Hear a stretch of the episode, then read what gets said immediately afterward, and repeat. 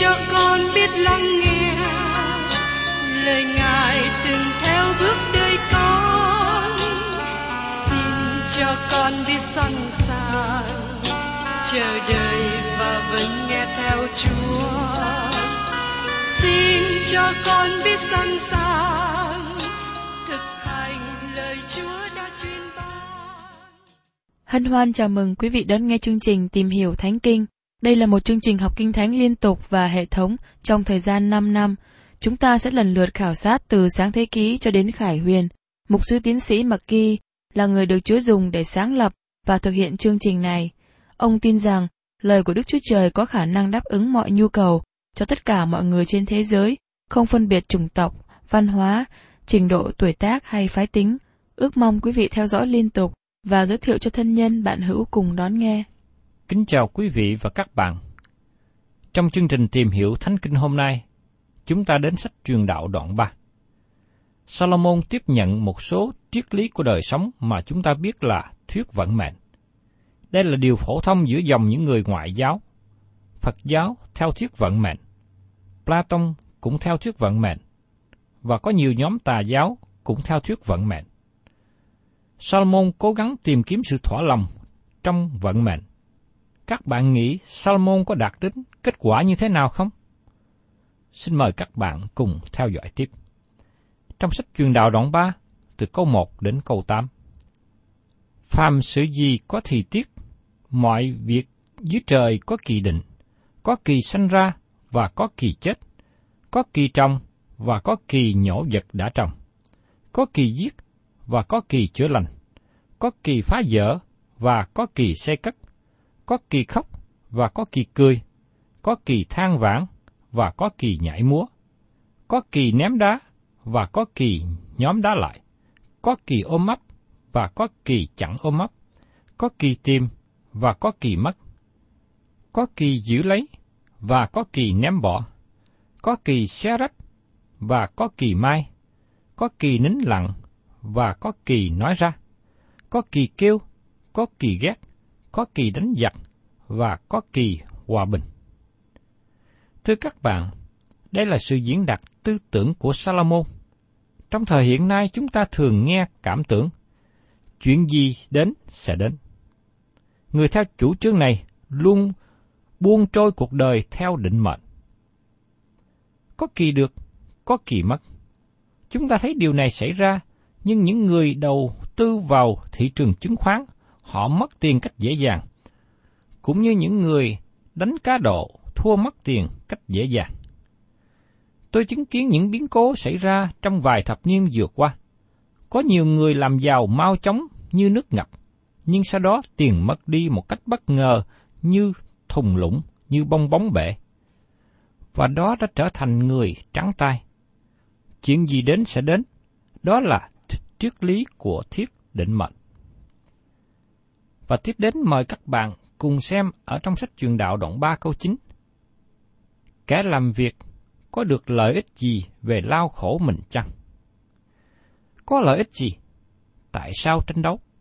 Nếu các bạn không thể tranh đấu với họ, hãy hiệp với họ. Đó là những lời đàm luận giữa dòng những người hiện nay. Đó là phương cách mà con người hoạt động. Đặc biệt là những người không kính sợ Đức Chúa Trời trong thế giới thương mại làm ăn. Tiền bạc tạo ra trên nền tảng đó. Tôi nghĩ rằng các bạn sẽ thấy những người sống như thế không có sự vui mừng. Họ có đời sống khó khăn. Tôi tưởng tượng vợ của họ cũng khó khăn nữa. Buổi tối, họ đi chơi giao du với nhiều người khác. Vì thế, tốt hơn là tránh khỏi đường lối này. Và trong sách truyền đạo đoạn 3 câu 10 nói tiếp. Ta đã thấy công việc mà Đức Chúa Trời ban cho loài người là loài dùng tập rèn lấy mình. Salomon nhìn xem chung quanh và nói rằng, ta thấy nhiều người xung quanh gặp khó khăn, còn ta khá hơn một chút. Như thế, ta may mắn nhiều. Và trong truyền đạo đoạn 3 câu 11, Phạm vật Đức Chúa Trời đã làm nên điều là tốt lành trong thì nó. Lại, Ngài khiến cho sự đời đời ở nơi lòng loài người. Dầu vậy, công việc Đức Chúa Trời làm từ ban đầu đến cuối cùng, người không thể hiểu được. Đức Chúa Trời cho phép con người đặt thế giới trong lòng của họ. Do vậy, họ vẫn thấy thế giới không thỏa lòng. Lòng họ vẫn trống rỗng. Nhiều người khởi sự với triết lý rằng họ sẽ lấy ra một điều nào đó trong đời sống. Họ nói, con người thích ăn cam, vì thế cố gắng vắt hết nước cam để uống. Salomon đã làm như thế, nhưng ông vẫn không có sự thỏa lòng. Và trong sách truyền đạo, đoạn 3 câu 12. Vậy, ta nhìn biết chẳng có điều gì tốt cho loài người hơn là vui vẻ và làm lành trọn đời mình. Tại đây có một nhóm người khác, họ chuyên làm lành. Có người nói rằng, mình phải cố gắng làm lành, đó là chủ trương của nhiều người. Nhưng thưa các bạn, tôi để ý thấy người chủ trương làm lành chẳng làm được bao nhiêu. Có một người đi theo chủ trương này đã kể lại như sau. Vậy, tôi thấy có luật này trong tôi. Khi tôi muốn làm điều lành thì điều giữ dính dấp theo tôi. Vì theo người bề trong, tôi vẫn lấy luật pháp Đức Chúa Trời làm đẹp lòng. Nhưng tôi cảm biết trong trí thể mình có một vật khác giao chiến với lực trong trí mình, bắt mình phải làm phu tù cho lực của tội lỗi, tức là luật ở bên trong chi thể tôi vậy. Khốn nạn cho tôi, ai sẽ cứu tôi thoát khỏi thân thể hai chết này? Ở trong sách Roma đoạn 8, câu 21 đến 24. Người nói lên lời than thở thống hối này chính là Phaolô. Nhưng sau đó ông tìm được một hy vọng. Ông nói tiếp: Cảm tạ Đức Chúa Trời nhờ Đức Chúa Giêsu Christ là Chúa chúng ta. Như vậy thì chính mình tôi lấy trí khôn phục luật pháp của Đức Chúa Trời, nhưng lấy xác thịt phục luật pháp của tội lỗi. Trong Roma đoạn 8 câu 25. Và tiếp đến trong sách truyền đạo đoạn 3 câu 13. Lại, ai nấy phải ăn, uống và hưởng phước của công lao mình, ấy cũng là sự ban cho của Đức Chúa Trời. Có nhiều người cho rằng không có gì sai trong việc uống rượu. Đó là quan điểm của con người. Không có điều gì sai. Con người thời đại nay chấp nhận thuyết định mệnh này. Sự thật có điều sai trong việc uống rượu, nhưng họ không muốn chấp nhận sự thật đó và tìm cách biện hộ. Và để chuyện gì của đời xảy đến thì cứ đến. Chúa Giêsu nói về câu chuyện của một người giàu ngu dại ở trong sách Luca đoạn 12, câu 13 đến 21. Bây giờ, một người giữa dân chúng thưa rằng, Thưa Thầy, xin biểu anh tôi chia gia tài cho tôi. Nhưng Đức Chúa Giêsu đáp rằng, Hỡi người kia, ai đặt ta làm quan sự kiện hay là chia của cho các ngươi? Đoạn, Ngài phán cùng chúng rằng, hãy cẩn thận, chớ hà tiện gì hết, vì sự sống của người ta không phải cốt tại của cải mình dư dật đâu. Ngài lại phán cùng chúng lời ví dụ này, ruộng của một người nhà giàu kia sinh lợi nhiều lắm. Người bèn tự nghĩ rằng, ta phải làm thế nào, vì không có đủ chỗ chứa hết sản vật. Lại nói, này, việc ta sẽ làm, ta phá cả kho tàng và cất cái khác lớn hơn, thâu trữ sản vật và gia tài vào đó. Rồi sẽ nói với linh hồn ta rằng, Linh hồn ơi, mày đã được nhiều của để dùng lâu năm.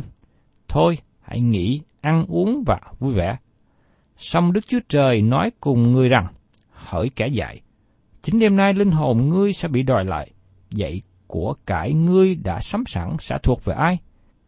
Hãy ai thâu trữ của cải cho mình mà không giàu có nơi Đức Chúa Trời, thì cũng như vậy. Và tiếp đến, mời các bạn cùng xem ở trong sách truyền đạo đoạn 3, câu 14 đến 15.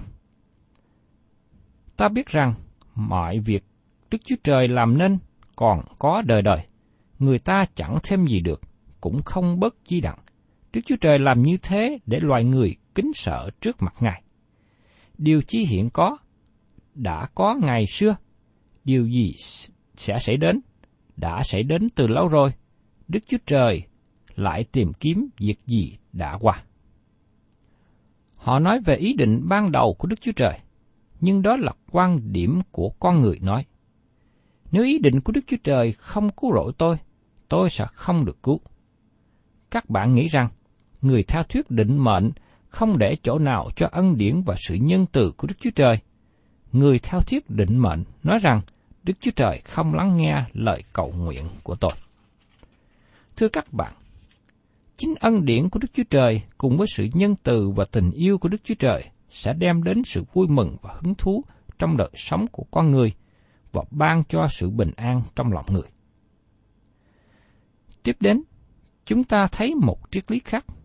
Chúng ta gọi đó là thiết tự phụ hay là tự kỷ. Nó đề cập đến việc yêu chính mình, nghĩ đến lợi ích của chính mình. Mời các bạn cùng xem ở trong sách truyền đạo đoạn 3 câu 16. Ta lại còn thấy mặt trời, trong nơi công đàn có sự gian ác, và tại chốn công bình có sự bất nghĩa. Salomon nói rằng, tất cả con người đều là xấu xa. Các bạn không thể tin cậy bất cứ ai. Đó là một lời chúa cay, nhưng tôi nhìn nhận đó là điều đúng. Nhân loại được nhìn như thế. Những người làm thương mại thường có hai quan điểm trong mối giao thiệp với nhau. Thứ nhất, họ tin tưởng người kia tốt, cho đến khi nào họ thấy người đó không đáng tin cậy nữa. Và thứ hai, họ kể người kia là xấu, cho đến khi nào người ấy chứng minh họ không phải thế. Đó là một thái độ đối xử gai gắt, nhưng có lý do để làm như thế. Thú thật với các bạn, tôi nhìn nhận rằng con người thật là xấu và đối xử rất tệ với nhau. Như Kinh Thánh đã nói, vì mọi người đều đã phạm tội, thiếu mất sự kinh hiển của Đức Chúa Trời. Ở trong sách Roma, đoạn 3, câu 23. Và tiếp đến, trong sách truyền đạo đoạn 3, câu 17 đến 18. Ta bèn nói trong lòng rằng, Đức Chúa Trời sẽ đoán xét kẻ công bình và người gian ác, vì ở đó có kỳ định cho mọi sự, mọi việc. Ta lại nói trong lòng rằng, phải như vậy, bởi vì Đức Chúa Trời muốn thử thách con loài người và chỉ cho chúng biết rằng họ không hơn gì loài thú. Salomon đi vào trong thâm sâu tư tưởng của con người, tất cả đều xấu xa. Khi nghe thế, không được khích lệ gì. Nhưng Solomon chỉ ra sự thật để chúng ta nhận biết. Và trong sách truyền đạo đoạn 3, câu 19 đến 20. Vì việc xảy đến cho con loài người làm sao, thì xảy đến cho loài thú cũng vậy. Việc xảy đến cho hai loài, giống hẳn với nhau.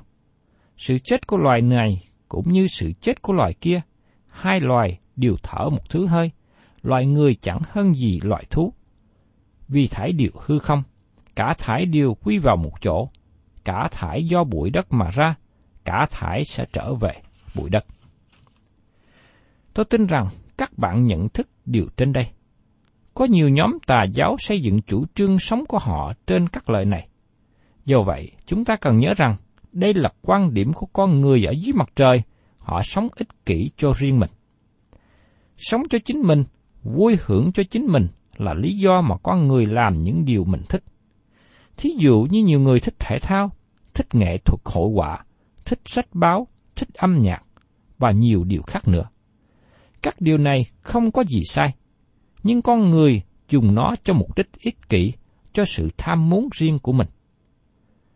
Quan điểm này không tiếp nhận kết quả lạc quan. Có chủ thuyết cho rằng con người đến từ loài vật. Con người theo thuyết tự phụ chỉ nghĩ đến lợi ích riêng và nói rằng con người là loài vật, mà điều đó tạo ra sự khinh thường lẫn nhau.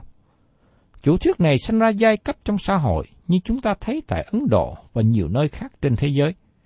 Nó tạo nên cảm nghĩ lên mình khi thấy mình có chút gì hơn người khác. Tất cả dẫn đến sự hư không. Nó có quan điểm bi quan về sự chết. Con người chết giống như thú vật chết. Khi tôi nghe một người nói rằng con người chết như con chó, khi các bạn chết, các bạn chết. Tất cả có thế thôi.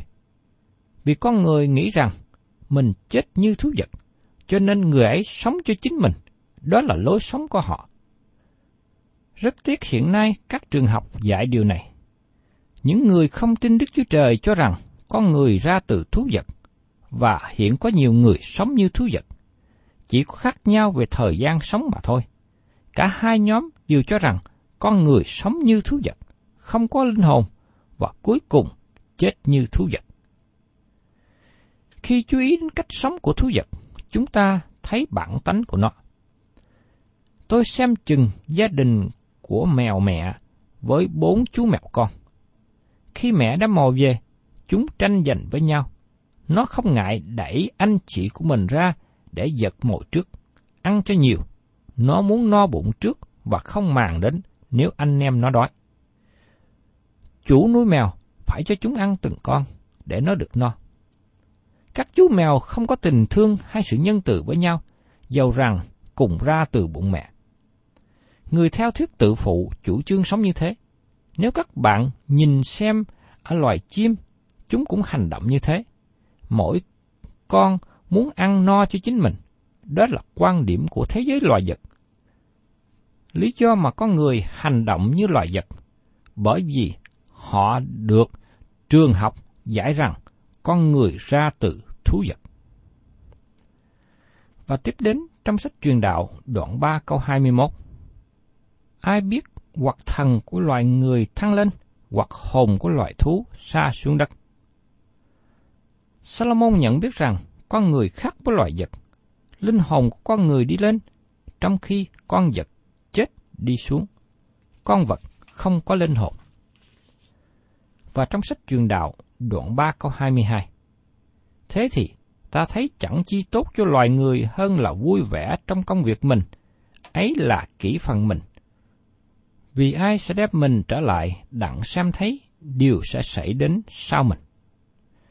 Nói một cách khác, con người chỉ biết sống cho thời hiện tại này. Đây là sự dạy dỗ của con người thời đại. Con người làm điều gì mình thích, sống với môi trường xung quanh giống như thú vật. Rất tiếc, nhiều người ngày hôm nay sống như thế.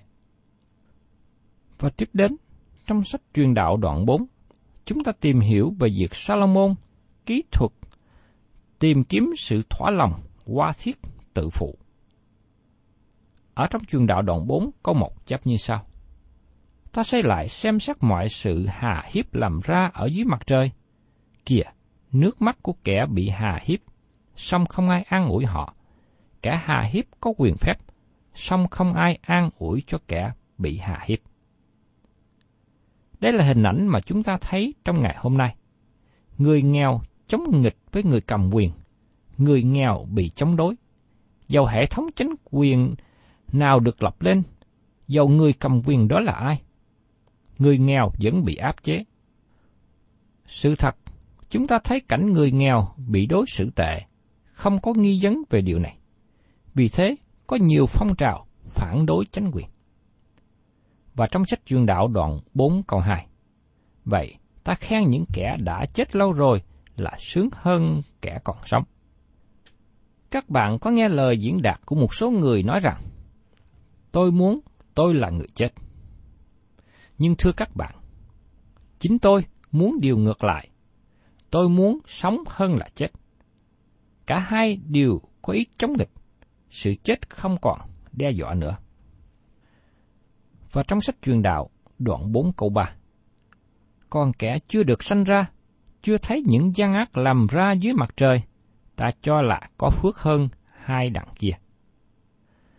Tại đây là một mặt khác của đồng xu. Nó tốt cho thế hệ tương lai nếu họ không hề được sanh ra. Tôi mong ước chưa hề được sanh ra là cách mà chúng ta nghe.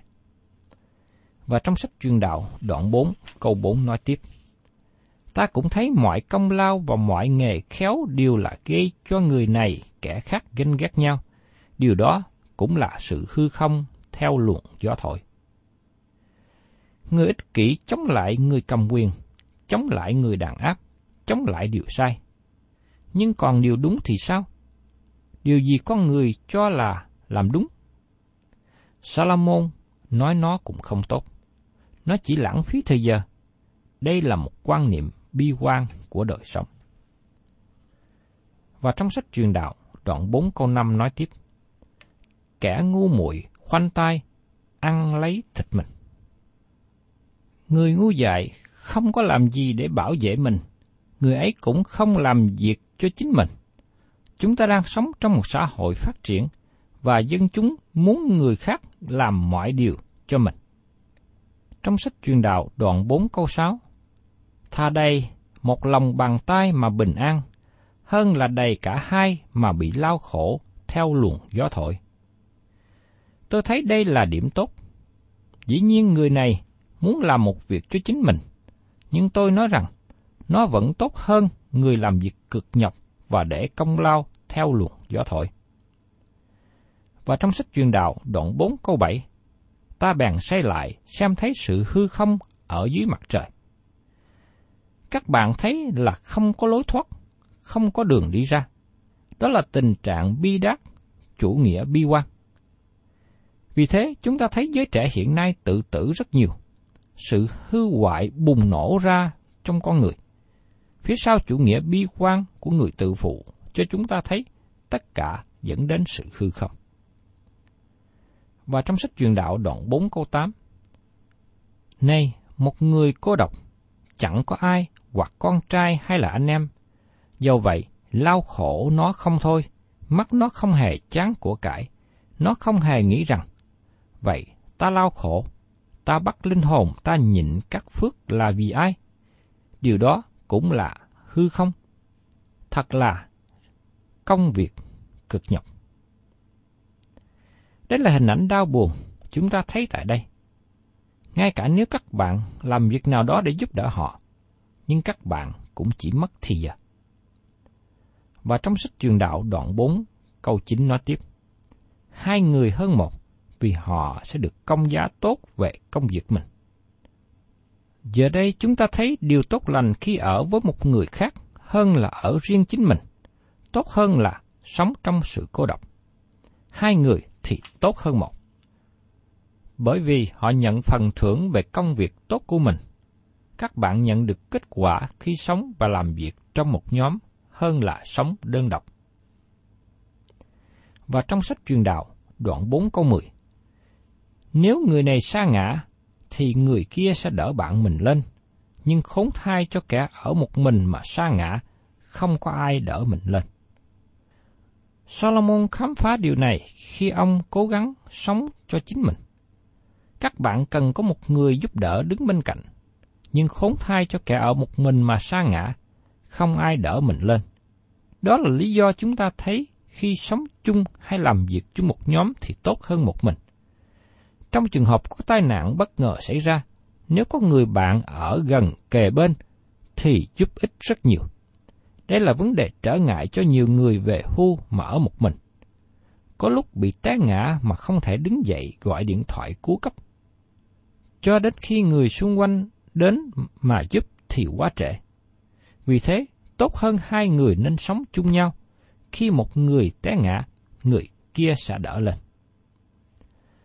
Và tiếp đến trong sách truyền đạo, đoạn 4 câu 11. Cũng vậy, ta thấy hai người ngủ chung thì ấm, còn một mình thì làm sao ấm được. Hai người ngủ chung sẽ làm ấm áp lẫn nhau. Đây là hình ảnh mà chúng ta thấy trong đời sống của vợ chồng. Tôi nhớ khi còn nhỏ, lúc trời lạnh, tôi thích nằm cạnh cha mẹ, bởi vì tôi muốn được ấm áp hơn. Và trong sách truyền đạo đoạn 4 câu 12, lại nếu kẻ ở một mình mà bị người khác thắng, thì hai người có thể chống cự nó. Một sợi dây đánh ba tao lấy làm kho đức. Thật là hữu ích khi chúng ta ở chung với nhau một nhóm, nhất là lúc bị tấn công. Chẳng hạn khi chúng ta đi trên đường phố lúc ban đêm, nếu có hai ba người đi chung với nhau sẽ an toàn hơn. Nhất là phụ nữ không nên đi một mình vào buổi tối. Dầu rằng chúng ta sống trong một xã hội có luật pháp, nhưng mỗi người cần tự bảo vệ bản thân. Thưa các bạn, chúng ta đừng có ích kỷ và cố gắng tìm kiếm sự thỏa lòng cho bản thân. Các bạn sẽ gặp sự thất vọng khi làm việc đơn độc. Tôi không thích đi du lịch một mình. Mỗi khi đi dự đại hội, dự hội đồng, bồi linh, tôi thường đem vợ cùng đi với tôi. Chúng tôi thấy rằng đi chung với nhau sẽ tốt hơn nhiều. Qua điều này, tôi mong ước rằng các bạn đừng có bao giờ chủ trương theo lối sống ích kỷ, lối sống tự phụ. Vì điều đó sẽ gây đến sự tổn hại cho chính mình. Nhưng nếu các bạn cùng sống nhau trong một gia đình của Chúa, sống trong mái ấm của gia đình chính mình, có một sự nương cậy lẫn nhau, thì tôi thấy rằng điều đó sẽ đem đến hạnh phúc và phước hạnh hơn. Thân chào tạm biệt quý thính giả và xin hẹn tái ngộ cùng quý vị trong chương trình Tìm hiểu Thánh Kinh kỳ sau.